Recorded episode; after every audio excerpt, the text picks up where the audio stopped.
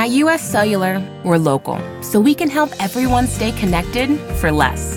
And less also means more, as in more choice. While the other guys may limit your options, at U S Cellular, you choose any phone and we make it free. That's right, visit our store and any phone you see is free. Plus, get unlimited data for thirty dollars a month with four lines. U S Cellular, America's locally grown wireless. Terms apply. See U S cellular dot com for details. Millions of despairing men, women, and little children, victims of a system that makes men torture and imprison innocent people. You cannot shake hands with a clenched fist. Produced by a nuclear exchange would be carried by wind and water and soil and seed to the far corners of the kingdom of God, the kingdom of heaven. It's one small step for man, one giant leap for mankind. We're not saying that planet Earth is coming to an end. We're saying that planet Earth is about to be refurbished, spaded under, and have another chance to serve as a garden for another civilization. Most of the people in here are just your reflections. They're your mistakes. seventeen seventy-six will commence again if you try to take our firearms. One million of the planet's eight million species are threatened. You are what you repeatedly do. Therefore, excellence ought to be a habit, not an act. Your lives and the credibility of the United Nations is at stake. Epstein didn't kill himself. The reason this is such an interesting time is not only because we're on the threshold of the end of this civilization. They're trying to take you out with bullshit. The experience of the past two years has proven beyond doubt that no nation can appease the Nazis. To those who can hear me, I say, do not despair. The misery that is now upon us is but the passing of greed, the bitterness of men who fear the way of human progress. The hate of men will pass, and dictators die, and the power they took from the people will return to the people.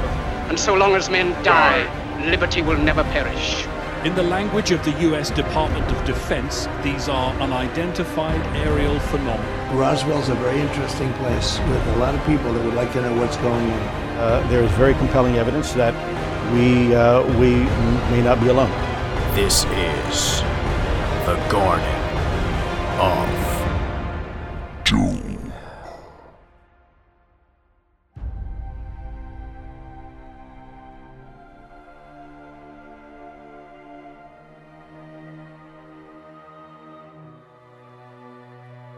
Welcome everybody to episode sixty-nine of Garden of Doom, and this week we have a, another very special guest. His name is Reverend Jim Willis. Uh, he is, has been in the ministry for something like four decades. Um, probably not your typical uh, image when you think of a reverend. He's an author of many, many books. The most recent one uh, is called Censoring God, um, but it's not what your knee-jerk reaction probably is, though if you listen to the show, you're probably not surprised by that. Um, it, it's not like uh, Censoring God in school or in government sectors or anything like that. It, it's more about going back to, well, the Council of Nicaea and and even the five books of Moses and and before that. So if you're a fan of von Daniken and and Sitchin and and all of all of those, uh, you're you're going to really enjoy this show. Uh, I have read Censoring God, a very easy read, very enjoyable book, about three hundred twenty pages, um, just a fascinating stuff. Uh, just really weaves together. I mean, obviously this is Reverend Willis's thoughts, but weaves together a lot of different authors that probably fans of this show have read sort of in one place. Uh, and, and it takes it chronologically and, and breaks it up logically. And it's just great. But instead of me doing this, I, I've got the, the man right here. So Reverend Willis, thank you so much for joining us in the Garden of Doom. Thank you, Jeff. And please uh, just, Just Jim is fine. Okay. Don't worry about the Reverend. Thank you, though. That's good. And for those uh, um, those audience members who have listened to the show for a while, Reverend Jim Willis, Jim, is different than Reverend Jim Williamson. They are two different people. Uh, Jim Williamson has been on t- uh, on different shows, so I know there's a, fil- a familiarity there. But if you think you're this is the same gentleman, it's not. And definitely listen to those shows. They're great in their own way, but th- th- this is going to be a very different talk. So anyway, um, Jim, you can tell us a little bit about yourself, give your, your bio as, as you like, tell the folks some of the books that you read, and then we'll get right into it. Sure. Uh, Censoring God is the result of, uh, oh, probably fifty years of study. Uh, I was born back in nineteen forty-six, and it was a, a prophetic time in biblical studies because the Nag Hammadi uh, manuscripts, which is the Gnostic Gospels and a bunch of other things, uh, were found in the Egyptian desert in nineteen forty-five, the year before I was born. Uh, and then the year after I was born, nineteen forty-seven, was the beginning of the uh, Dead Sea Scrolls discoveries, and that uh, mostly in the Old Testament. So here I was born in forty-six between the Dead Sea Scrolls and the Nag Hammadi Scrolls, and it was uh, it was just kind of it seemed to be my place in life that I had to be studying the scriptures, and I've gone through the whole bit. I I had a uh, a very powerful, uh, you might say, fundamentalist uh, conversion experience when back in the early seventies that changed my life, and uh, although that has totally changed since that since that time, I've I've been the gamut in uh, in Christianity, from fundamentalist to evangelical to charismatic to liberal to whatever you want to whatever you want to say. But when I started becoming pastor as a, a pastor of a church in nineteen seventy-two, I think it was, um, I had this idea, I think we all had it, that we were going to join a spiritual community, which was going to be involved with spiritual growth. And uh, we had, all of us who went into the ministry back in those days, uh, kind of just felt that this was going to be our lot in life, to be surrounded by this, the deeper questions of life. Who am I? What is God? Is there God? Uh, what is God like? It doesn't work that way for those who've had extensive uh, opportunities to be in any kind of religious communities, let alone uh, Christian churches. When you become a pastor of an independent church, uh, you kind of become C E O of a small corporation. Yeah. And you're always interested in the things the C E Os are interested in. You, you've got to worry about the next thing, the committee meetings, the, the money making, the taking care of the building, and doing all that kind of stuff. And you get so involved in just living the life that forty years later, you discover you somehow got sidetracked. You never right. did what you went to do. And so when I retired at the first opportunity I had, uh, which is back twelve, thirteen years ago, I guess that was, um, my wife and I retired to the woods of South Carolina. And it, it was it was supposed to be a retreat. We were going to come back here. Uh, we had I, I was a part-time carpenter for much of my life. And, and uh, besides being a, a uh, college part-time college professor. And so when I retired from all of that, I came back here and I built a house out in the woods. And man, we were just going to go on a retreat and retire for one year. We even had a, a, a Bible verse in mind. I will not let you go until you bless me. I was going to get in touch with this spirituality that I've been preaching and teaching about my whole life. So equal and parts look, Ron Swanson and Jesus in the carpentry. Yeah, thing. Well, you know, I, when I came out here, deciding I was going to somehow get in touch with the spiritual source of our being, boy, uh, my prayer was answered in ways that I never expected. Um, I did find what I was looking for, but it did not come through traditional Christianity. It came more in the um, in the realm of what might be called shamanism or paganism, uh, uh, natural religion, and uh, the questions that I had were answered, but not in any way, shape, or form when I in, in the form that I expected uh, through classical Christianity and uh, theology. So uh, we've been out here now. We came out here for one year, and uh, that was thirteen years ago, and we're still here. Sure. Uh, we just we have put aside a lot of the the noise and the confusion and the speed of life. Uh, days go by when we don't hear or see anybody. Um, when it got to the point where it was a little too much for us to uh, live out here by ourselves safely, uh, built a house next door. My daughter moved in, and uh, she takes care of all the uh, technological stuff that I don't understand and uh, helps us out by doing everything from mowing the lawn to doing the heavy stuff that we can't do. But yeah, it's a very I, family enterprise. I, yeah, yeah. Lo, yeah. And, lo and behold, I, I started writing books. And uh, now thirteen books later, here we are. It's a, never expected it, never expected it. What was your initial inspiration in writing your first book, and what was the first book about?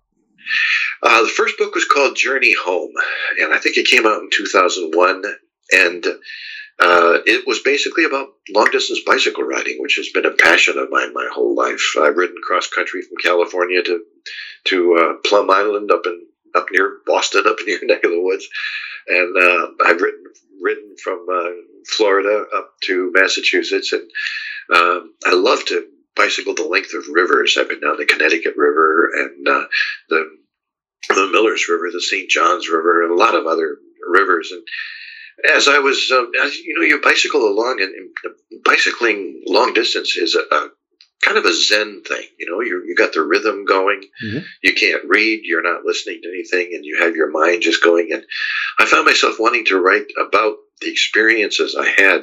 And since then, I've written three other books. Uh, so it's a trilogy, really. Uh, um, Journey Home, and uh, Snapshots and Visions, and my latest bicycling trilogy book was Savannah. I did the length of the Savannah River.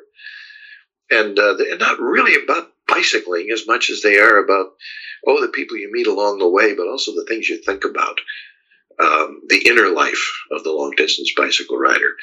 But because of Journey Home, um, I got a call from a publisher, excuse me, uh, Visible Ink publisher up in Detroit. And um, they had had a book all set up to go with a, uh, a theologian who was going to write a book about uh, world religions. And one of the editors there knew that um, I was uh, teaching, you know, um, world religions at that time. And so she called me up and asked me if I might want to write a book for Visible Ink. And uh, as it turned out, I, in teaching my religion courses, I had a, a glossary of Uh, different terms, religious terms that I used to use for my students. And that kind of got expanded and turned into the religion book, mm-hmm. which led into, I think, oh, six or eight books now for Visible Ink. Uh, the religion book was followed by Armageddon Now. Um, later on, uh, um, Ancient Gods, Supernatural Gods, Lost Civilizations. And the last one I did for them before uh, Censoring God was Hidden History. And then Censoring God came out. So it was... Uh, just something I never intended. It just happened. And one one thing leads to another in life. I guess you just never know for sure where you're going to go or what's happening. That's for sure. And so the religion book, I'm I'm flipping through it. He can watch me because we're we're talking on Skype, speaking on Skype. And it starts with Aaron, with the A's, and ends with um, Zionism and Zoroastrianism with the yeah. Z's. And so there's everything in between in alphabetical order, um, which is just amazing. And That's that's kind of the book that brought me to South Carolina, too. When I was getting ready to retire, I wanted a place where I could build a little place out in the woods. And uh, I had a number of uh, uh, realtors up here uh, who were close to where I lived in Florida. Not close, but closer, but within a six-hour drive. And uh, one of them got back to me and said he had some places to show me. So just to get the feeling of the place, I I looked online to some of the local newspapers uh, down here in South Carolina, and three of the local newspapers from our area were carrying a twenty-six-part series on religion. Uh, A is for Aaron, B is for Baptist, C is for Catholic, and all that kind of thing. And they were doing one a day for twenty-six days, and I was just kind of taken taken by that. I said, "Oh, that looks good." So I. I uh, I looked up one of the local newspapers, and I started reading the column, and I guess this one was U is for Unitarianism. And uh, I thought it was pretty well written, so I called my wife in, and I said, hey, this is a pretty good article. This guy knows his stuff. She started laughing, and she said, well, I hope he knows his stuff. You wrote it. And I said, what? And I looked down at the bottom, and sure enough, it was the, the column was based on the religion book. So I came up here, looked at property, did a couple of radio interviews or newspaper interviews when I was up here in the area. But uh, that's one of the reasons that I wound up in South Carolina was because of that book that you hold in your hands right there. She is never going to let you forget that you didn't recognize your own work. No, and no, and it happens so often. I'm amazed. I go back and uh, e- even Censoring God, which was my latest book. I mean, I I started writing that book what two years ago. It takes you know it takes six months to eight months for me to write it, and I have to go to the editor, and then we have to go through that process, and then it's got to go through to the, all the different editors, and it's got to add all the stuff to it, one thing after another, and uh, lo and behold, it's it's a sometimes two years since I write a book till it comes out. And in that time, I may have started another book and totally forgotten what I wrote. Wow. the religious book, I mean, listeners, if if you want to hear it, I mean, everything from Gandhi to Rastafarianism, voodoo, it, it's all in here. So uh, check it out. It, it's it's almost like an encyclopedia. Um, and unfortunately, I've only read about half of it. But uh, as I was telling Jim, reading's the thing that always gets deferred. Uh, you know, I, I listen yeah, to so oh, much. Very common. Yeah, I mean, I've I've now watched Babylon five again. That I have time for, but uh, reading I can't possibly do. Um, so anyway, yeah. So you know, I, we can talk about certainly whatever books that you'd like to talk about, whatever concepts. But uh, I imagine that Censoring God is the one that's most on your mind these days. And yeah. I'm also going with the belief that that Censoring God probably is to some extent the latest culmination of some of these past works as well. So. Uh, I know that you referenced the Akashic book, which is another one I read in Censoring God, and, and some of your others as well. I, I believe Supernatural Gods and others were referenced um, in the in here as well. The Apocalypse book. So you referenced a lot of your old uh, older books in here. So uh, you know you can actually take us through whatever you think is important. You can jump back and forth well, between books as you like. To tell you the uh, tell you the truth. I have to tell you about something that just happened a second ago with Censoring God. Sure.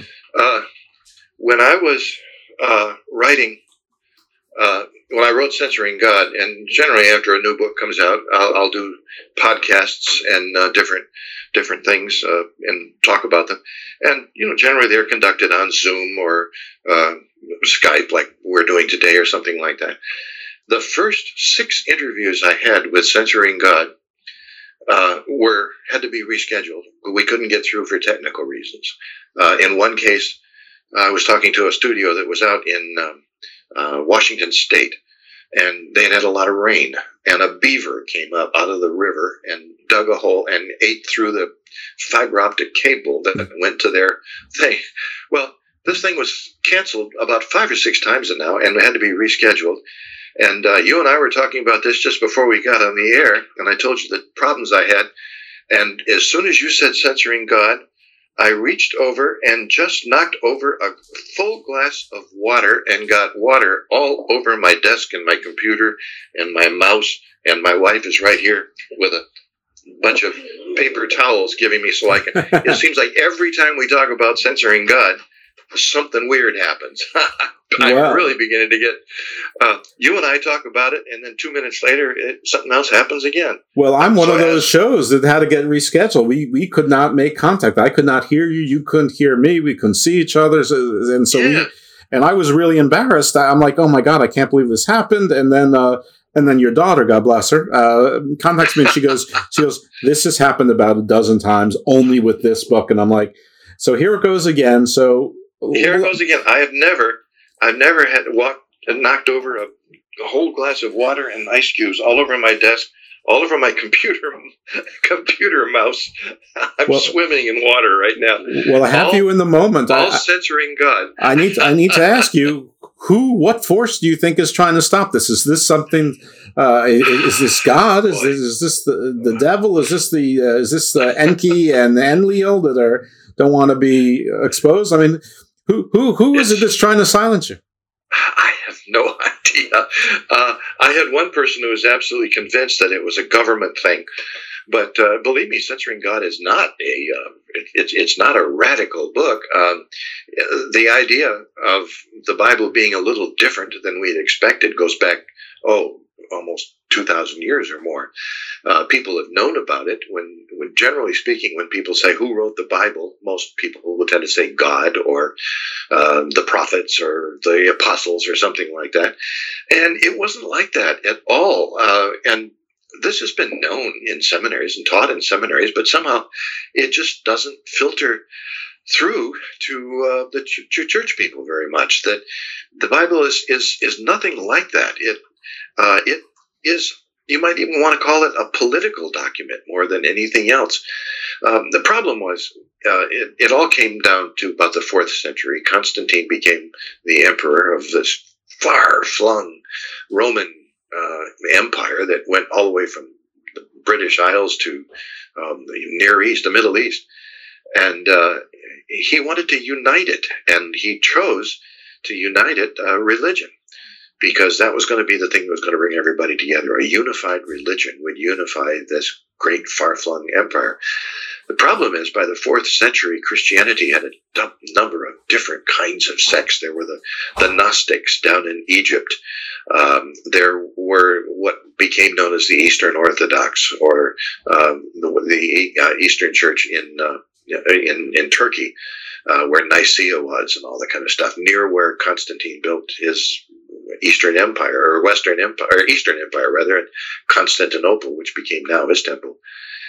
And uh, so what he wanted to do was get a unified religion, and to do that, he had to bring together all these different Christian sects, and he wanted to use religion as a weapon. Uh, it's it's not perfectly clear in history whether Constantine ever became a Christian, really, or not. Uh, people, a lot of people say he did. He was converted at the uh, you know the famous battle when he saw the sign of the cross, and on, you know, by this sign you will you will conquer, and all. But he he put off until the very last minute uh, being baptized as a Christian. He, I think he was, for the best story that I've heard, was that he was afraid of committing a sin that would keep him out of heaven, so waited till the last possible minute when he couldn't sin anymore, got baptized, and that's on it. Right, the deathbed conversion is the is the famous story. So, uh, but he had troubles. For instance, uh, the Gnostics down in, in Egypt were preaching that you didn't need a priest, you didn't need a church between you and God, that God was within all of us. Well, that wasn't going to help Constantine no. convert people or use the power. So he declared Gnosticism uh, a heresy. Uh, that's one of the things that the Council of Nicaea was all about. And through this period of councils uh, in uh, Oh, Rome and Constantinople and Nicaea, uh, the Council of Hippo, the Council of Carthage. Um, eventually, they came upon these this the idea that some books were going to be let in and some books weren't, uh, and there were some books that were thrown out. Same thing happened uh, with the Old Testament. What Christians call the Old Testament, it's actually the Hebrew Scriptures. The tradition has it that a committee met in the town of Jamnia in the late first century. And one of the reasons they were meeting was because these uh, early Christians were passing around these documents, and they figured they had to, uh, early Jews rather, you know, the early Christians were passing around the documents, and a lot of Jewish people were leaving the Jewish religion and becoming Christian Jews, so to speak. So the Old Testament was put together, and uh, if there was any time of history that I'd love to go back to, I'd love to go back in Jamnia in the first century, or Hippo and Carthage at the end of the fourth century, and look in their wastebaskets and find out what they threw away. And that's kind of what censoring God is, because lo and behold, they thought they were destroying all the books that got uh, blackballed, uh, blacklisted, and lo- up in the mountains of uh, the Dead Sea and out in the uh, uh, desert of Nag Hammadi, they were burying those scriptures. They wouldn't destroy them, and so they wanted to just keep them uh, so some future generation could see it. And lo and behold, the year before and the year after I was born, both of those stashes, those wastebaskets, so to speak, were were discovered. And now we know what some of the books are that they threw out. And now we can begin to see also why they weren't uh, let in, because some of them were quite a bit different than uh, what we are used to. And it's still going on, the conversation that you're talking about. There's some of those, yeah. There are some religions and some sects and denominations that have accepted them as canon. Others absolutely reject them as canon. Some rejected as divine canon, but support for their, but some sort of yeah. historical support for their base. I mean, there's there's no singular basis. So whatever Constantine's dream was, actually, I think it probably worked to a certain extent beyond his yeah. greatest yeah. expect. Well, probably beyond a realistic hindsight expectation, would, but probably not beyond his greatest. This probably was more like more solid, uh, you know, uh, you know, em- empire from Star Wars kind of thing. Um, yeah, yeah. But yeah, it's, it's it's happening in in real time, especially with the Dead Sea Scroll- Scrolls and the Book of Enoch. I've interviewed um, an or- Orthodox Jewish rabbi, and, and he said, "Well, we look to the Dead Sea Scrolls as support to that that supports the covenant, but it's not." Doctrine. I've spoken to evangelical ministers say it's absolutely doctrine. I've spoken to a black Israelite that said it's nonsense, it's garbage, it's junk. Exactly. Uh, and and those are just three examples that I I remember. So anyway, it, it, you know, just so if the audience thinks this is ancient history, and some of my audience think of nineteen forty-five as ancient history. Um, it, it would, well, you know, we can we can actually go back. Uh, Constantine intended to use this to use this book as a, a power source. He wanted power over people. Uh, if people wanted to get to heaven, if the people wanted to get in touch with God, they had to go through the priests. Well, we had that exact same thing. It wasn't just, just not thousands of years ago, just last year that mm-hmm. happened right here in this country. Um, the president, uh, Joe Biden, is a devout Catholic, the second Catholic we've had, uh, um, and his his own personal view about um, about abortion. He's he's very definitely, along with the Catholic Church, against abortion, but he doesn't believe that he has the, the uh, right to uh, put his own religious beliefs on others. So his voting record, uh, a lot of times, has been pro, uh, you know, pro-life. I mean, I mean, uh, against abortion. Yeah. And uh, just last year, uh, there was a group of conservative Catholic priests right here in this country who wanted to deny Joe Biden communion. Um, communion. Yeah. Uh, they wanted to deny the Mass to him. And uh, for Catholics, this is how one of the one of the avenues to God. You you take, you know, communion, the Holy Eucharist. And they wanted to deny it because of his voting record. So here again, we have another example of uh, the power structure of the church wanting to use their particular, um, but their particular power against an American president of all people, and saying, you're not going to have access to the, the, the Eucharist unless, you know, because of your, because of your past, unless you recant. Uh, that's how the Bible has been used so often down through history. They used it against Galileo the same way. They used it against Isaac Newton uh, uh, in the very same way. And in our own country, the the, uh, the Bible was used in a certain way against uh, the witches uh, in New England, and, and over and over and over again. We find that uh, this this particular document used in, in very political and very negative political ways. Well, Manifest Destiny is an expansion uh, of, you know, noblesse exactly. oblige, and it's all, a, you know, a, an extension of spreading Christianity as sort of like, you know, the, the, the moral basis for the Crusades was to, you know, yeah. was to spread and preserve Christianity and, and, and the birthplace. So, and this is nothing new. I, I, I'm sure that th- this was done in the past by, you know, other religions, and, and you, know, sure. you know, in the past, it's just this, the last two thousand years has largely been dominated by Christianity. Though I did, I did pose a question someplace, and, and I don't expect an answer to this, but I, I've noticed that, like, it seems like Christianity and Islam seem to be the only two religions that have been, or at least that's successful in trying to convert by the sword, by, you know, by sword point. I, I don't well, remember yeah, others. Not, not quite, because if you go back into the Old Testament, uh, the Jews went into Canaan, according to the story of the, the Old Testament. They went into Canaan and uh, said God told them to kill every man, woman, child, and and uh, and even their animals. And when uh, uh, when they didn't do that, uh, when when King Saul, for instance, didn't kill all the uh, animals but kept the best of them for himself, he was punished for it. So uh, Jews, too, uh, that whole conquest of Canaan idea. Uh, well, well, and, and well there you right go. Now, the monotheistic, uh, the big three, uh, all, yeah, all, all seem yeah. to uh, use have used it, at least at some point, as, as a weapon. I guess some longer than others and more right. successfully. Um, I, I mean, I could be wrong. For all I know, Hindus no, and Buddhists. Not, I don't and, think so.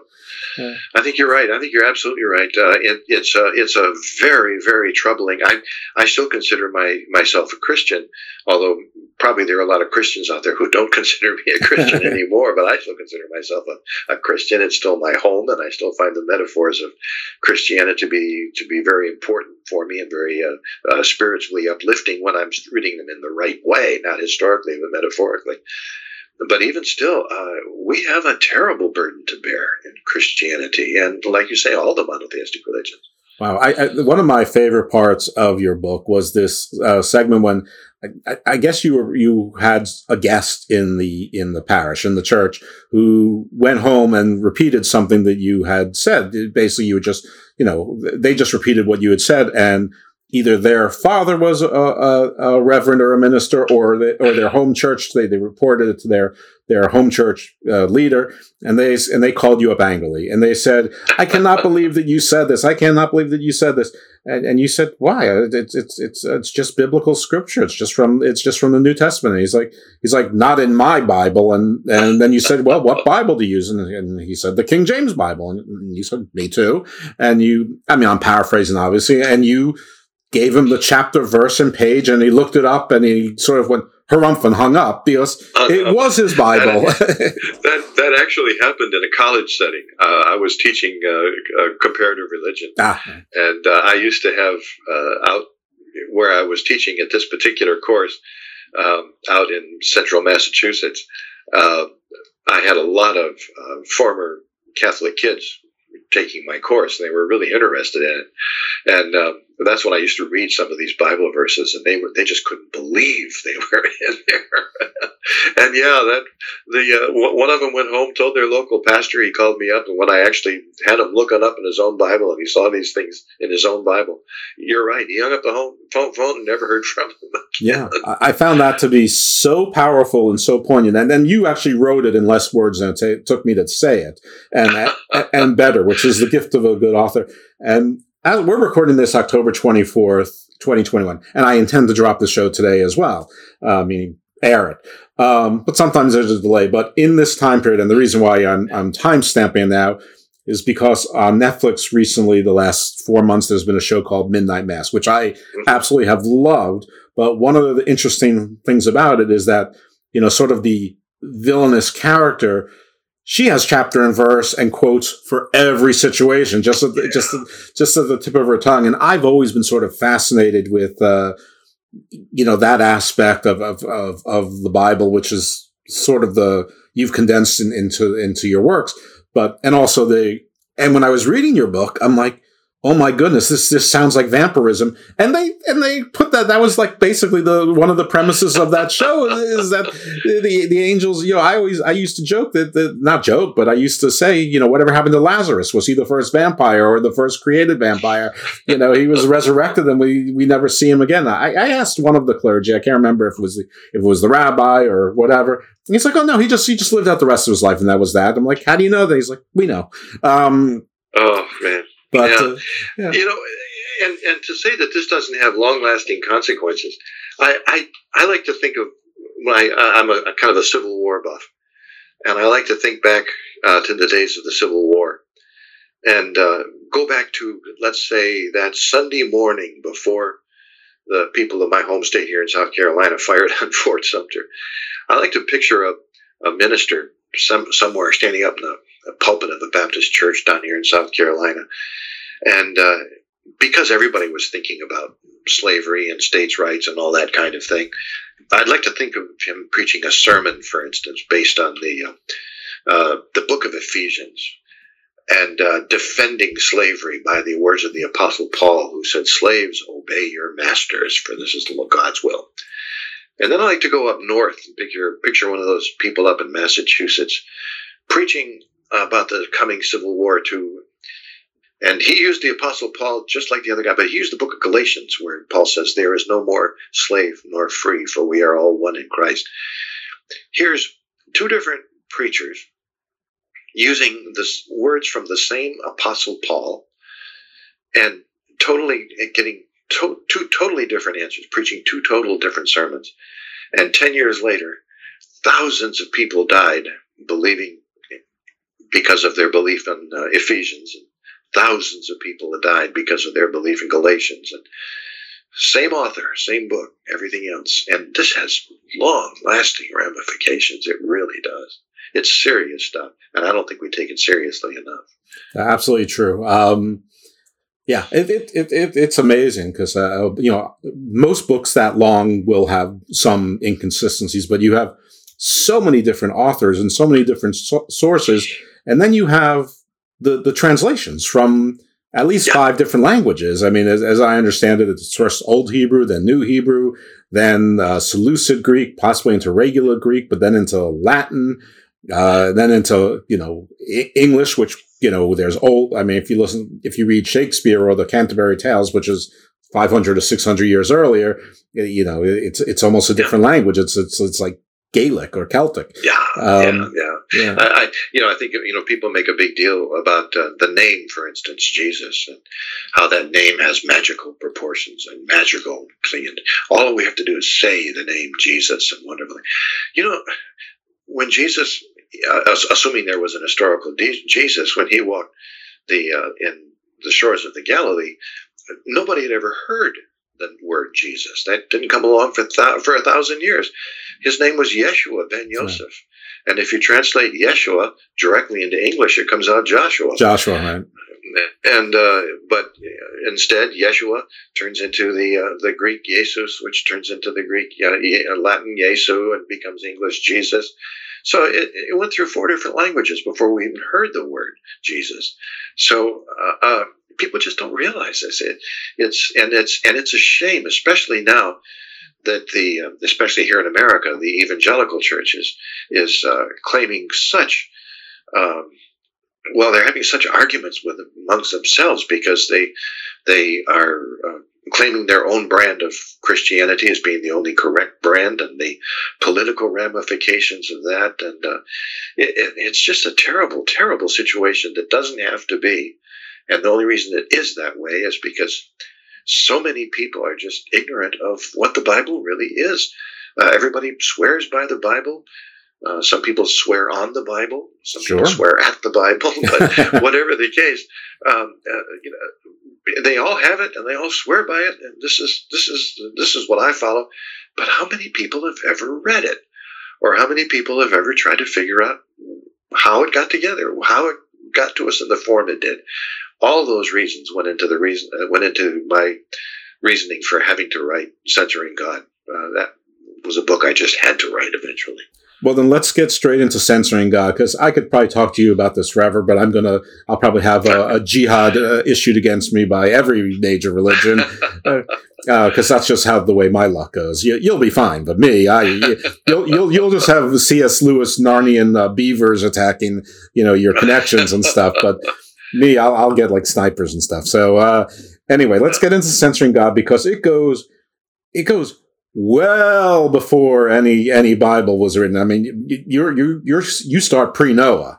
So yeah. uh, so this is so I'm going to I'm going to let you take this over, because I thought this was just so well written, and really the first one hundred fifty pages was just uh, I, you know, I almost couldn't stop.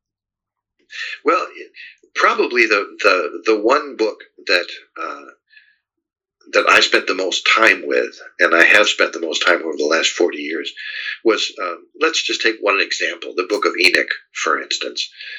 Um, we know that there was a Book of Enoch, or a book about Enoch. We know that Enoch was well known to the early people of the Bible because they talked about him. Mm-hmm. Uh, Enoch was the uh, great, great grandfather of Noah in mm-hmm. the Bible.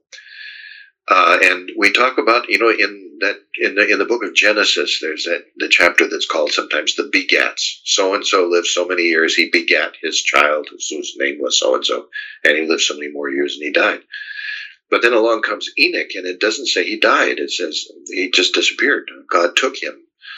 Uh, well, what was that about? We know that there must have been a story there, because the the uh, writers who wrote about Enoch in the book of Genesis mentioned him. We know that the New Testament writers knew him because he's mentioned in the book of Hebrews, he's mentioned in the book of Jude. But we don't know anything about him. Just these mysterious things. Uh, so we know there must have been a book uh, about Enoch, or by Enoch, or something having to do with Enoch. And his name is recognized in, in Muslim scriptures. Uh, he's given a different name in, in Islam, and in Hebrew, and in and uh, in our English. But we didn't know anything about him until all of a sudden, nineteen thirty something, I guess it was, um, the Book of Enoch was discovered, and of all places, Ethiopia, in mm-hmm. an Ethiopian uh, tradition, an Ethiopian language, the sacred language of Ethiopia. And so we read about it, and this book is fantastic. You can read it now on the internet. You can get copies. Uh, Amazon has a different bunch of different translations. Well, what is that language and, again? It's got a, a very distinctive name, the Holy Language of Ethiopia.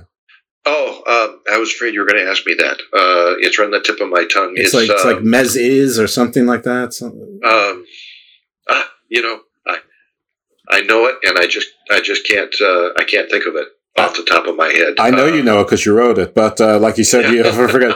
It's all right. I, I'm not. We don't need to do any gotchas. We can we can Google that and find it later or whatever. But yeah, you know, it's, it's, I mentioned it in the book, The Sacred Language of Ethiopia, and right now I, I'm just I'm just blanking out on it. Oh, it if up. They give you an option to be old, don't do it. uh, well, they, they, there's a, there is an option not to be. It's it's it's yeah. considered worse. Uh, Uh, well, at any rate, here's this book, and it's discovered, and it's brought back to England. And if anything, uh, Enoch seems to be a book that's written by, if anything, a shaman more than anything else. Mm-hmm. He talks about out-of-body experiences.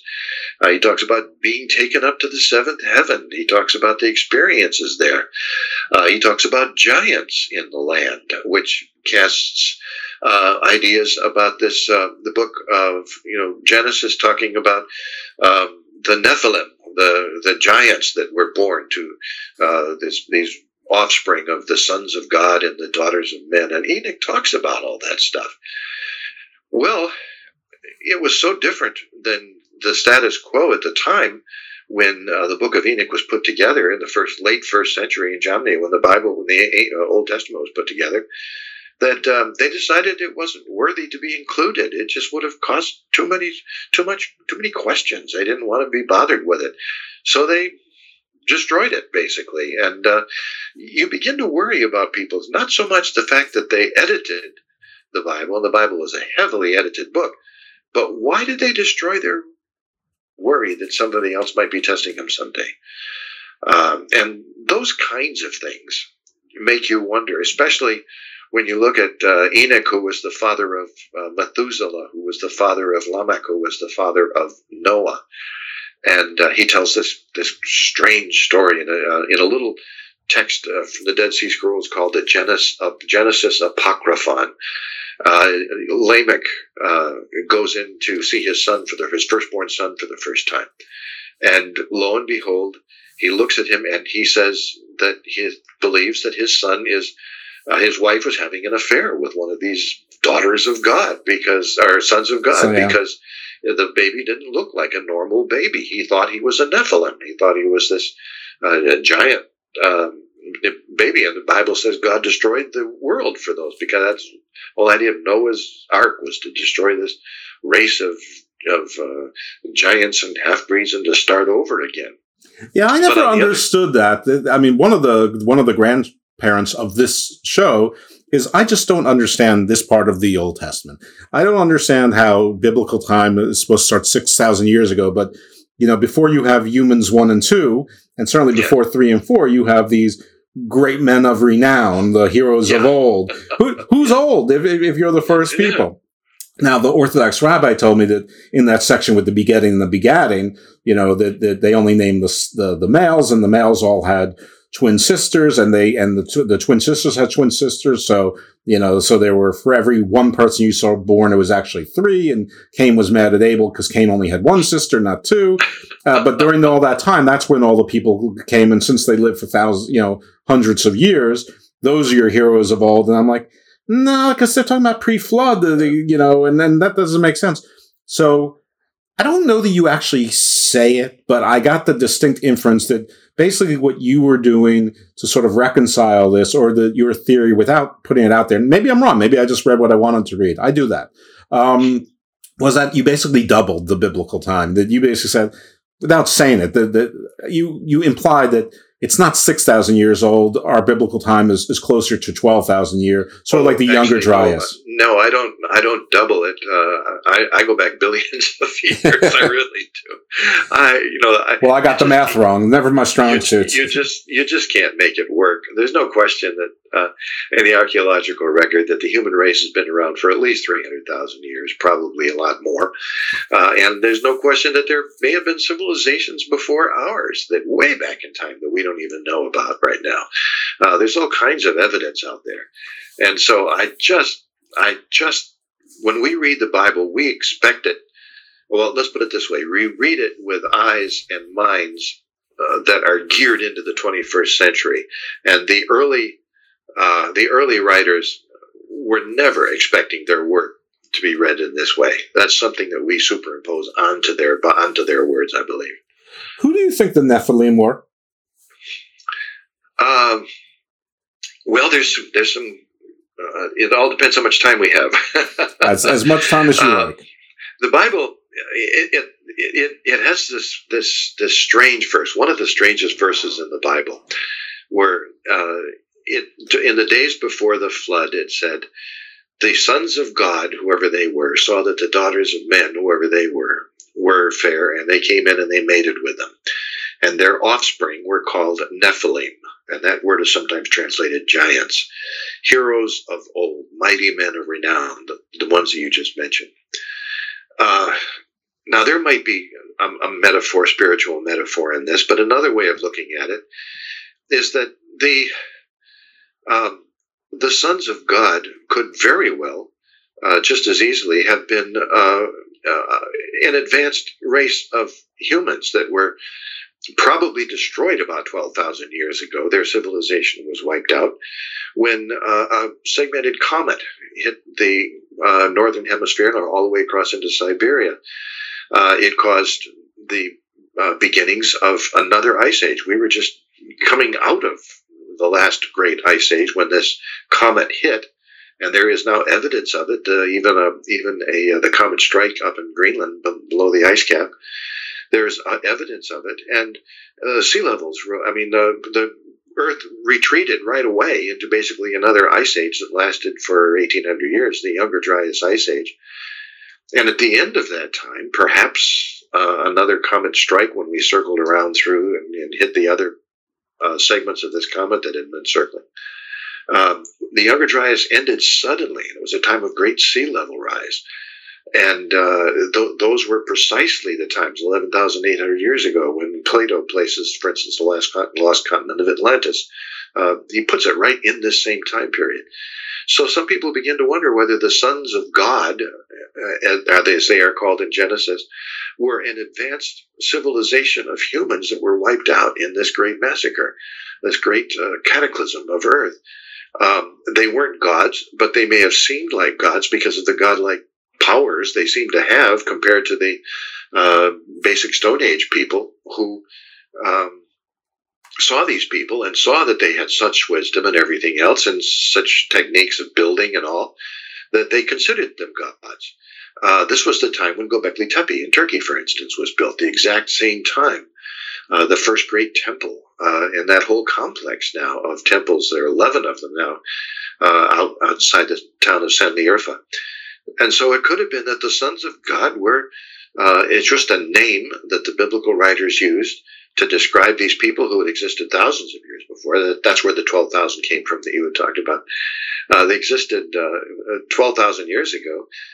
Uh, it just so advanced that they seem godlike. And perhaps they mated with the uh, the daughters of men who were considered to be, uh, who were, uh, and we might say that the offspring or, or the the uh, the daughters of men who were born during this, the hunter-gatherer cultures that weren't as sophisticated as the lost civilization. And uh, whoever it was, they produced these great offspring, uh, the giants, the Nephilim. Uh, stories of giants are all around the world, mm-hmm. even in You know, people, the Spanish talked about coming across a race of giants, and when they discovered Jacksonville, Florida, for heaven's sake, and down in uh, off the coast of, of, of South America, um, all over the place. Indian, Native American Indians here in America had all kinds of ideas about giants and uh, Bigfoot, Sasquatch, all the rest of them. So that's another way of wondering if the Nephilim were perhaps this offspring of hybrid offspring of uh, two distinct races, one of them very advanced, who had lost their civilization in a worldwide cataclysm, and uh, the other, the hunter-gatherers who lived other places in the world. Yeah, I mean, not not that different than what the Marvel Cinematic Universe, not to make it trite, did with Asgard. Uh, the, the, they were just uh, very advanced uh, aliens, and that the, the, uh, ancient peoples took as gods.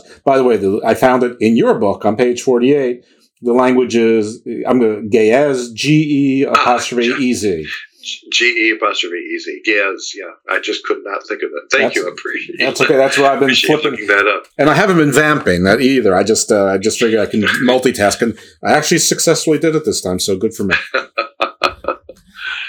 So yeah, so we'll continue with that. Yeah, so uh, so yeah, so we were. I think when uh, Lamech uh, thought that maybe his wife had had an affair with one. Of, we'll just call him an angel for for uh, sure. sake, and, and that Noah was not his son, and perhaps uh, yeah, yeah. otherworldly uh, or divine. But, you know, there there are, and there are other uh, ways of looking at this. Uh, Zechariah Sitchin, for instance, considered uh, the Nephilim to be the offspring of you know the sons of God were actually aliens from another another planet, uh, and uh, there was actually a, a combination. So, uh, you know, a, a a race of people born to off-Earth aliens, uh, angels, uh, whatever we want to call them. Yeah, the Anunnaki uh, uh, Chronicles. And, and, yeah, they, well, the Anunnaki, the Anunna, Anunna gods, and uh, there's a whole Sumerian and Babylonian uh, things which I go to in the into, into the book in detail. Even but the Zulus and the Dogon uh, tribes. Like, yeah. I mean, yeah, yeah I mean, uh, almost all religions have some androgynous god there, some some virgin birth, and and, and some comes sort of from the skies. Yeah, yeah, comes from the skies, and and interbreeding. I, I don't know if you're a sci-fi buff or not, but uh, even if you're not, right now, American Horror Story is doing a, a something called Double Feature, and it's it's exploring this, but mostly in the fifties. Um, uh-huh. And also, I don't the reboot of Battlestar Galactica ends with the. The, the colonists realizing, first of all, the thirteenth colony was was the Cylons all along, and the Cylons are are they created um, Cylons that look like humans yeah. that yeah. could interbreed with humans, and at the end the, they find Earth, which is destroyed in a nuclear holocaust, but they find another planet, which I guess they name yeah. Earth again, and so we have the ancient astronauts, and with some Cylons and interbreeding, not just with each other, but eventually with the actual humans that are on the Homo sure. sapiens sapiens that are hunter-gatherers there. So this is visited all over the place, and it, it's just, I don't know, it's it's so interesting it's, it's and so very, much fun. Very common.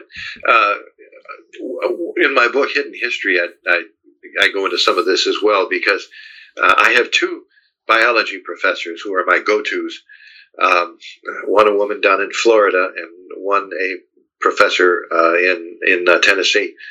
And uh, I go to them, and we have these long discussions about how uh, our D N A came about. Uh, you know, how you got life from non-life, and how how D N A is is such a huge mystery to uh, biologists. And they talk about D N A manipulation, and uh, you know, you can manipulate D N A simply by uniting two different races, uh, two different hybrid races, and producing hybrid rather. Uh, it, it, did our D N A come about because of uh, uh, the mixture of of uh, different species way back in the past? Uh, that's another possibility. We just we just can't discount these things. Well, we're doing it. I mean, when people say G M Os, that, that's what we're doing with fo- with food, and, and there's also sure. CRISPR. Uh, so you know, we're we're doing it right now, and every, you know, if people subscribe to certain sites or. Or just, and I don't mean sites, well, I do mean sites, but even news sites. So, you know, forget about things like Ancient Origins, which I love, by the way, but, you know, like uh, some of the science sites, Futurism, Science, Popular Mechanics, they'll, they, even C N N, they'll, they'll, they'll cover, you know, we're, we're making brains, we're, uh, they, we're making bodies, we're doing organs. I mean, the, the, the Chinese are obviously doing a lot more than, than we are, because they, uh, you know, obviously, I guess they, they, they have, you know, more freedom to with their ethics, I guess. With their, I'm trying to be careful with the way that I say things. Um, yeah, yeah. Uh, yeah, less boundaries anyway to to, to, to push limits. But yeah, anyway, yeah, this and, isn't not the Jeff yeah, show. How does, how does all this thing come? Um, basically, when we go back, whenever you start talking to anybody about uh, ancient things like this, you're basically it turns into talking about two different faith statements. Um, there are those who have a faith statement. I use the term because it comes out of Christianity, but those who have a faith statement who said um, in the basic evolutionary faith statement that everything comes up naturally, uh, that there are reasons for it, a cause and effect, and, and all this kind of thing. And we can't assume that something happened in the past because we just don't see it happening now. It's called uniformitarianism. That's a faith statement. And there's nothing wrong with it, if unless we could become closed-minded about it. But the other faith statement says, well, what if things did happen in the past? What if there were uh, global catastrophes? What if we were visited by ancient aliens? What if human races in the past um, did live here on Earth and then left and then came back? What if there are different dimensions? And uh, there are certain entities that have the ability to walk back and forth between these dimensions and to pass through the curtain.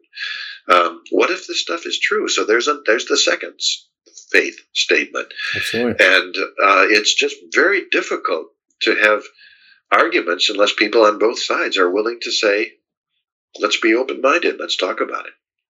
I, I agree one hundred percent. Um, it, there's, yeah, these, these are not, the phrase that comes to my mind is leap of faith. These are not hard leaps yeah. of faith. Uh, and yeah. m- maybe faith is the wrong word, but maybe it's the exactly the correct word. It could be. It could be. I think you raise, a, you raise an interesting point.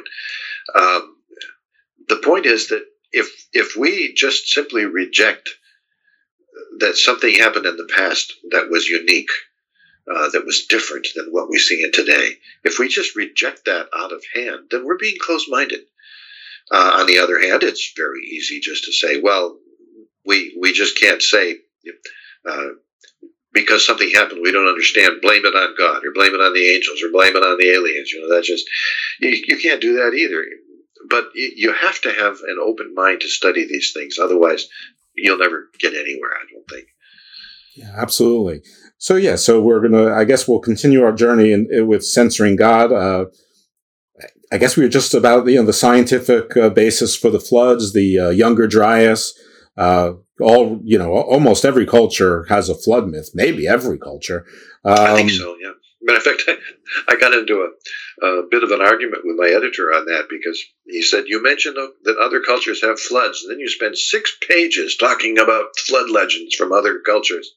You can't do that. It takes up too much time. And I said, well, you can't make a statement that other cultures have floods without telling you what those flood stories are. So yeah, well, I, I, I, I eat up hold, that stuff. I managed to hold myself in, and, and sure enough, it, the six pages got into the book. Good, I, I, good. That was good. It's good that you won that that battle because uh, that, that, I think it makes a very important point. Yeah, yeah, it really does.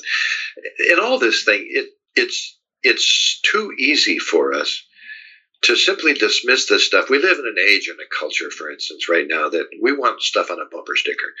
We want it easily understood, easily digested, and some of these questions are too complex for that. You just can't do it that way. And so once you once you close your mind or just make, you know, comments, uh, you know, that really are not uh, worthy of the subject, then you just close off any kind of discussion. Um, when I write for Ancient Origins magazine, I write for the premium section, uh, which means that uh, you have to be a member to read the articles. The premium sections are usually, usually a little longer, and uh, they're supposed to be going into more depth and all that kind of stuff. But once in a while on Facebook, uh, they'll take one of my articles and just put out maybe the first five or six paragraphs, and then on, and put it on Facebook and say, if you want to read more, join the premium section. It's a, you know, I mean, it's it's advertising. Let's face it. Of course. But I'm always amazed at how people.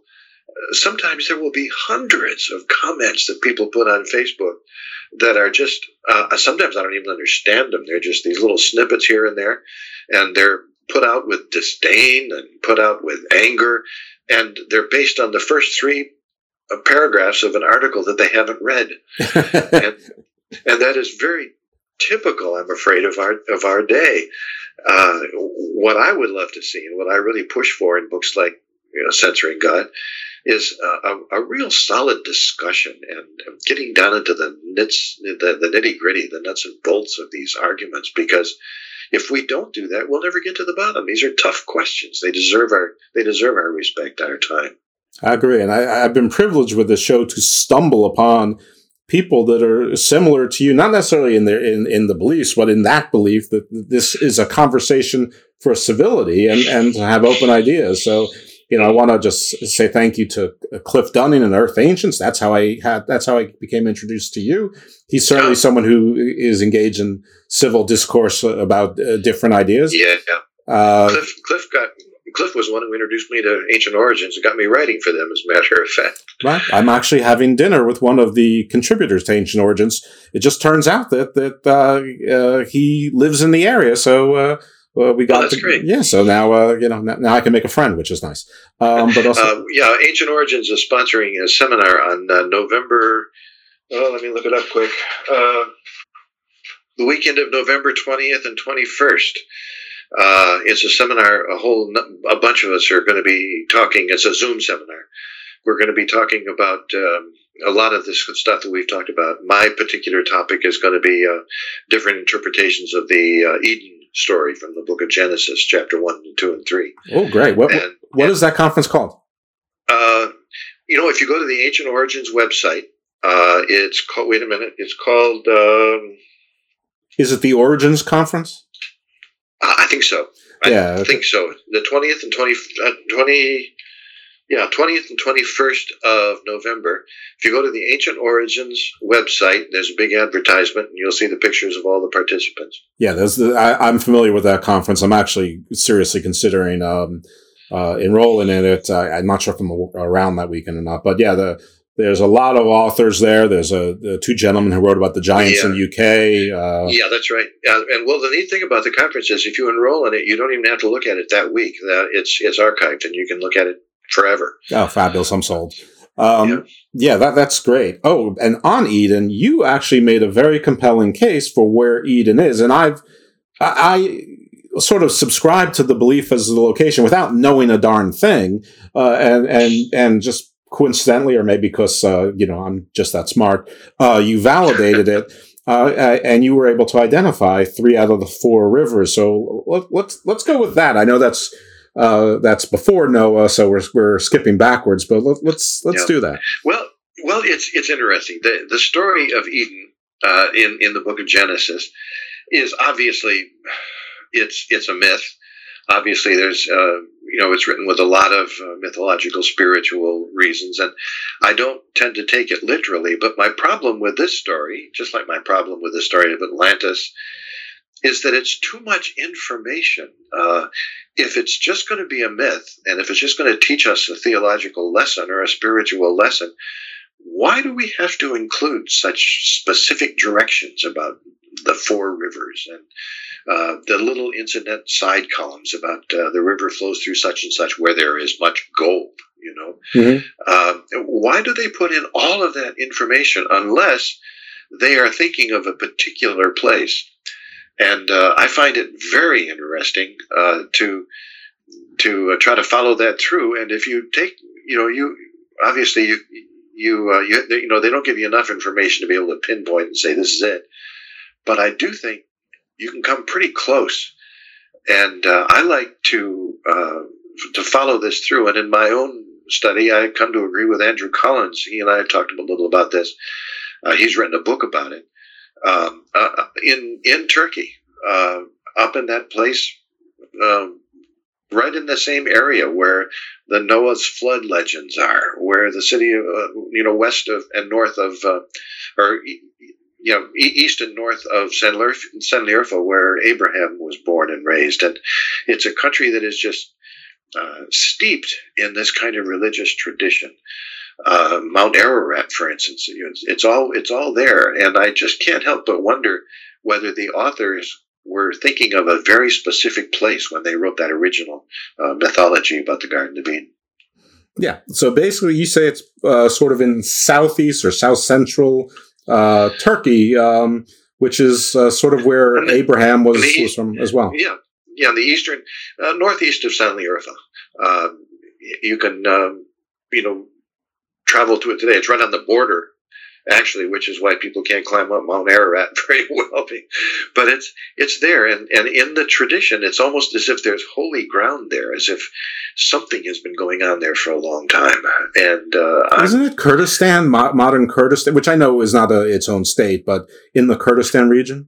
Yeah, yeah. The Kurds, the Kurds uh, carried the tradition down, uh, and that's why I was so sad to see that uh, the the terrible political infighting now, and even physical fighting between the Kurds and the Turks, uh, and it just. Uh, it, it, it's a real shame that we have to take this, well, I like to call it holy ground, and uh, turn it into such a political nightmare today. Yeah, it's it, it it was honestly within the last two years that I learned that the the Turkey was not originally populated by Turks. The Turks came yeah. more from Central Asia, and that's that's. Right. I mean, there's a country called Turkmenistan. It should have it should have dawned on me, but the the Turkey was basically you know. Uh, assimilated, conquer, whatever. Just like France, Francia, the Franks were a German tribe. Yeah, yeah. Uh, I really recommend uh, Alan Co- uh, Andrew Collins' book, uh, From the Ashes of Angels. Uh, he talks quite a bit about this. As a matter of fact, that's the book that got him in trouble, uh, got him blacklisted from going back into Turkey, because he speaks, he dedicates it to the Kurdish people. Oh, well, I'll do and, it. And uh, it, it, so it's not a politically uh, correct book in Turkey right now. There's also a myth that, that um, Britain was, was named after Brutus, who is basically from Troy, uh, uh, of uh, Troy, okay. which is, which yeah. is Turkic. And then maybe within the last year, there was D N A around Stonehenge that, that found that those peoples were in fact Turkic. So there, uh, yes. so, so even the, the, you know, some of the most ancient Britons may have been Turkic as well. That's exactly. Well, exactly the truth. Uh, the one thing out of all the books that I've written, the one thing that stays with me more than anything else is our history is a lot more complex than we tend to think it is usually. Right. Uh, yeah. The, the, I think the, the problem with any sort of a uh, pure race is that uh, we've been around too long for anyone to be pure, whatever pure means to someone. Yeah, but yeah. I mean, maybe there's a few people in, in Finland and and and and, and, and, and, and in Africa and, and and you know maybe those you know that's about it. But uh, I, yeah, I, I yeah. you know I, I don't know because uh, we keep finding different types of uh, hominids that that exactly. were evolving sort of contemporaneously, and, and who knows. And we're always pushing the dates back, back, back all the time. We're a lot older, a lot ancient, more ancient, and we're a lot richer uh, species and, and culture than uh, we ever tend to think. Yeah, and I think we should we should stop with all the pure race stuff, because the fact is, if you're of different races, you, different species, you cannot successfully mate, and we can. So it's just sure. so it's just one species. So the, the it, you know we're all the same level of pure or impure, whichever way you want to look at it, because we can all have kids with each other who can have kids of their own, unlike a donkey and a horse that can have, the, the mule is sterile. You, there's not a lot of, you can't have any tiger, lion offspring having further offspring. Yeah. Anybody listening to this has very probably got uh, not only Denisovan, but Neanderthal genes within them somewhere. Uh, it's that prevalent. Yep. Yeah, yeah. I'm, I'm waiting for Ancestry D N A to incorporate that into their database. Right, would that be something? For the twenty-three ninety-nine Father's Day special price. So yeah, I, I'm sorry. I, I I had you started with Eden, and then we uh we we, well, that's we, good. we that's meandered good. like a river. that that makes it fun. Yes. So Eden. Uh, so yeah, you identified. I think it was the Tigris, the Euphrates. I forget the third river that you identified. Oh, they talk about the the uh, they they name four rivers. The Tigris and the Euphrates aren't actually named. Uh, the other two, well, we know one, one of them could be, and the fourth we just don't know right now. But they all tend to spring up uh, around those around the mountains in the same in the same area. Uh, you know, a little west of Mount Ararat. So, who can say? Who can say? Exactly. Um, yeah, it, it, yeah, it, it, it's amazing. And of course, that you know, but we can tell from the geography that the Tigris and the Euphrates is, is uh, almost definitely two of them. I, I've heard some people say that maybe I read it from your book. I'm not sure that um, people uh, talk about the Persian Gulf as being the river. That that that the word river was mistranslated. It actually means any body of water or sea. I don't know. I mean, I how how, how much is well, that? It, well, the in, the the The text is very careful to uh, put out in, in, in the original Hebrew. It's very careful to talk about uh, the rivers where they rise rather than where they go. And uh, both the Tigris and the Euphrates rise in those mountains. And uh, they flow into what is now the Persian Gulf. So I just don't think you can put the, the uh, you know, if, if you're going to look for a Garden of Eden at all uh, in a historical place, I don't think you can find it down in the Persian Gulf. I, I think it's up in those up in the mountains of uh, eastern Turkey. Yeah, and for those uh, who, I'm sure most of my listeners are, are at least aware of this concept, but thousands of years ago, the climate was very different in the Middle East yeah. than it is yeah. now. but uh, especially in, in well, I don't know, but especially, but in Turkey, that that six thousand, twelve thousand years ago was much more temperate and moderate, but uh, all, you know, more more tropical than than desert and arid. And there's a reason why there's depictions of fauna and lions, you know, all through the world, and now lions are pretty much only found found in Africa. The the world was was more temperate and and uh, tropical in more places uh, in northern latitudes than than it is now. There were lions in in Europe, uh, you know, and now there aren't. So the you know the yeah the, yeah, the, climate the discoveries uh, the discoveries that we're going to be finding down in Antarctica now that the ice is starting to melt more and more are really going to be interesting too. Yeah, what a terrible uh, reason to find that stuff. But yeah, you're uh, right. I I, yeah. I know a lot of people are have big expectations. I don't know how many of them are realistic or not, but we shall find out. But yeah. I, I I hope we survive long enough to uh, to find the ex the uh, yeah. The, yeah. and yeah. then reverse the, the situation that caused it. Yeah. Well, we're we're at a precipice right now in history. I really believe it. Uh, Science and religion have gone their separate ways ever since uh, the days of Isaac Newton and Galileo, really. And uh, we're coming back together again right now. A lot of the modern cutting-edge science, especially in the quantum realm, um, is describing things that the Hebrew rishis, uh, the Hindu uh, rishis talked about six thousand years ago. I think we're beginning to understand the science behind some of the spirituality that has gone into Uh, so much of our history. And if if we can survive uh, the next fifty years, uh, and I'm well, sometimes I, I, I, I worry because there are so many changes right now. It, it, the technology is taking over for us. We don't. I don't think we have the maturity to handle some of the technological inventions we have. The environmental catastrophe, of course, the political thing of going on. Um, if we can get through this period, I think we have a great future ahead of us. But uh, there's no guarantee that we're going to get through it.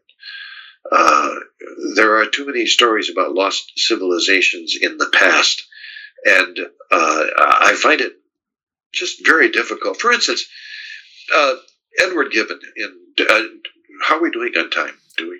There is no time limit oh, on this show. Oh, okay. I mean, so uh, Ed, Edward yeah. Gibbon uh, wrote his Decline and Fall of the Roman Empire back in seventeen eighty-three, and uh, in that book, in seventeen eighty-three, he came up with five uh, reasons why the Roman Empire fell apart and the world went into the age that we call the Dark Ages or the Middle Ages.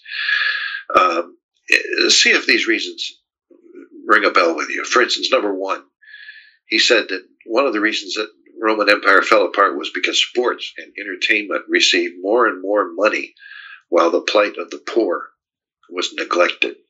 Check. Number two, the money from the state went to the military rather than the public good. Check. Number three, violence in both games and public life became more and more accepted and prevalent. Well, that's number for sure. Four, number four, people's faith in government was undermined, and justly so. And number five, religions grew fragmented and became a cause of dissension rather than unity.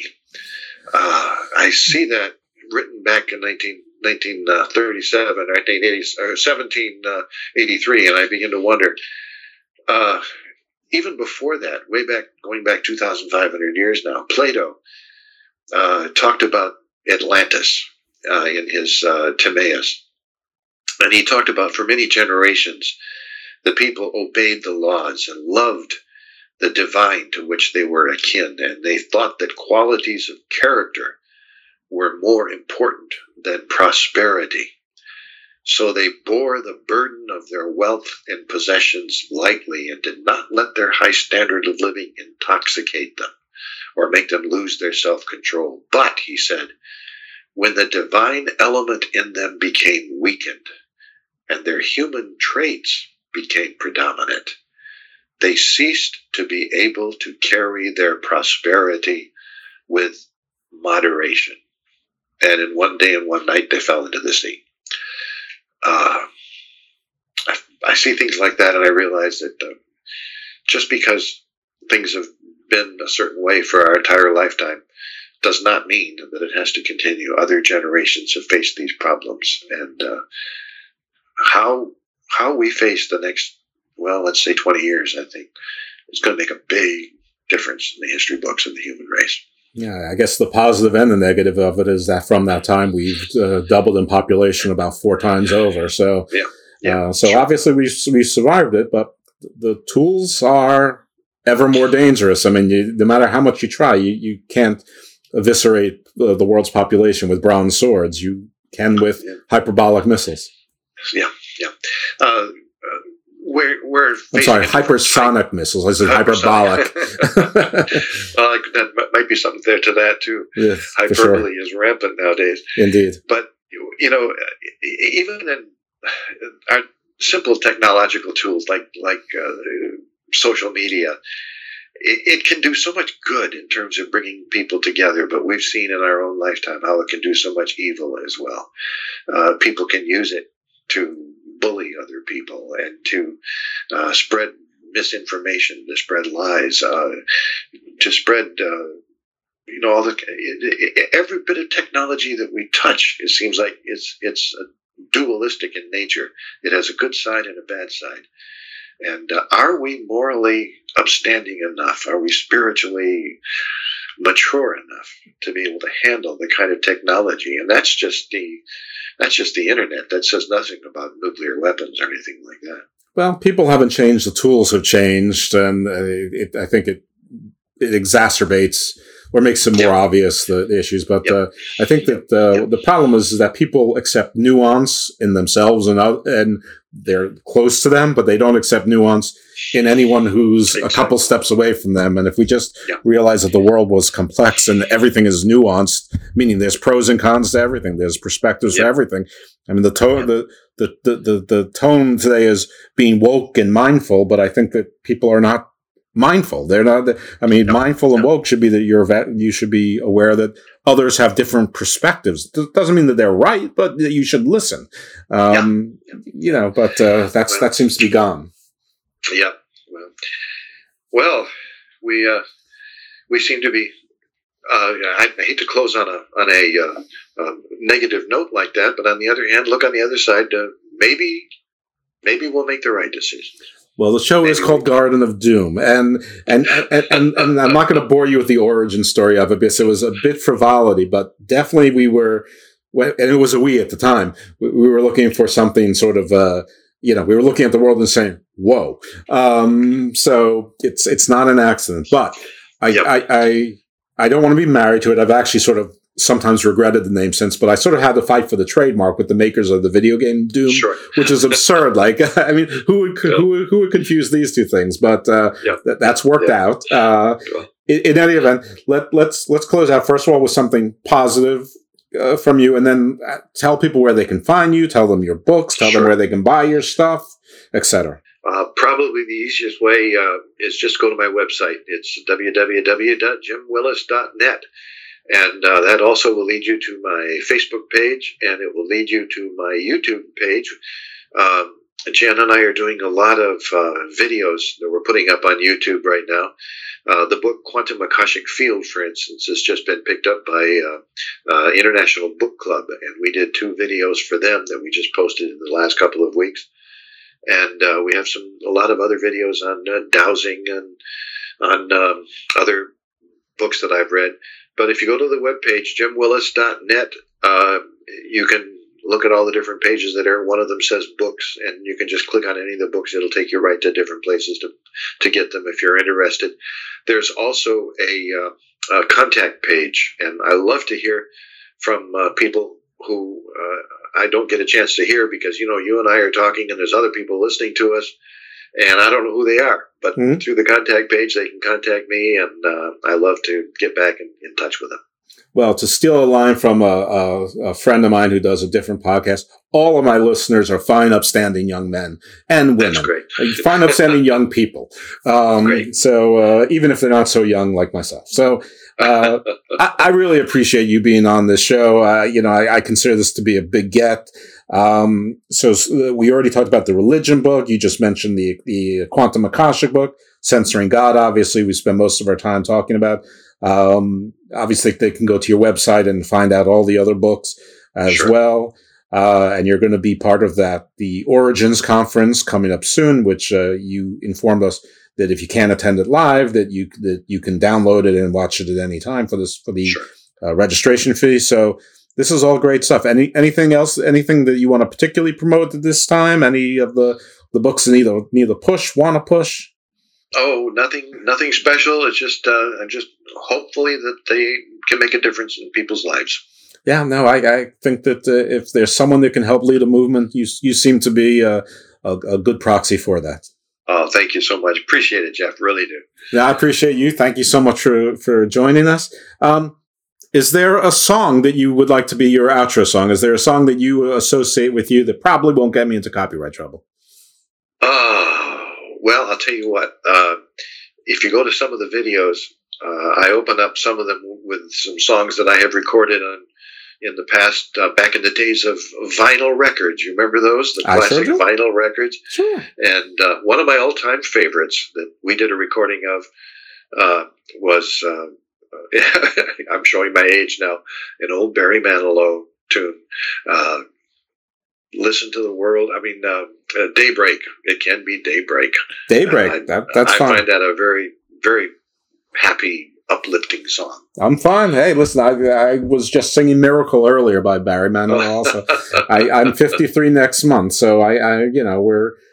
You're, you're. I, I'm probably young to you, but, uh, uh, but there it is. Uh, well, hope, hope they. Hope you enjoy it. Uh, hope you enjoy the, the the website, all of those who are out there. Yes, please check out his stuff. Check out the books and uh, Daybreak. That, that's probably what you're going to be hearing next. So everyone, tune in next week. Next week, we're going to do a uh, Halloween special. We have our poet, our award-winning poet, Jennifer Sutherland, coming back in, and we're going to talk about hell in literature. So that, oh. that should be fun. And then, then uh, we'll probably start getting into the uh, U F O month that I've been promising you all. By the way, audience, I'm sorry to make Jim listen to this. Uh, I've probably pulled the plug on the Land of the Lost reviews midway through. If any of you really want it, I will do that and drop those as bonus episodes without numbers. Um, it's just been so hard getting the panel together uh, consistently. All of those folks have lives, including our Hollywood producer, Mark Hammer, who just left Richmond for North Carolina. By the way, Dope Sick is, is a show that he executive... He was an executive producer on. It's it's on Hulu right now about the opioid crisis. Um, and it, it's been tough, but I'm still working on trying to get Wesley Euron, who played Wesley Marshall from Land of the Lost. So hope is not all abandoned with that. Uh, so we'll see. And maybe we'll get we'll all get together to, to review the movie. But if you want it, you can reach me on the Garden of Doom Facebook page or IcarusFellMD on Twitter, and uh, I'll I can still watch the rest and do special reviews if, if you all want it. If you don't, I mean, you know, I, I can do other things with my time, like read, like read the religion book. All right. Thanks, Jeff. Appreciate it. Thank you so much.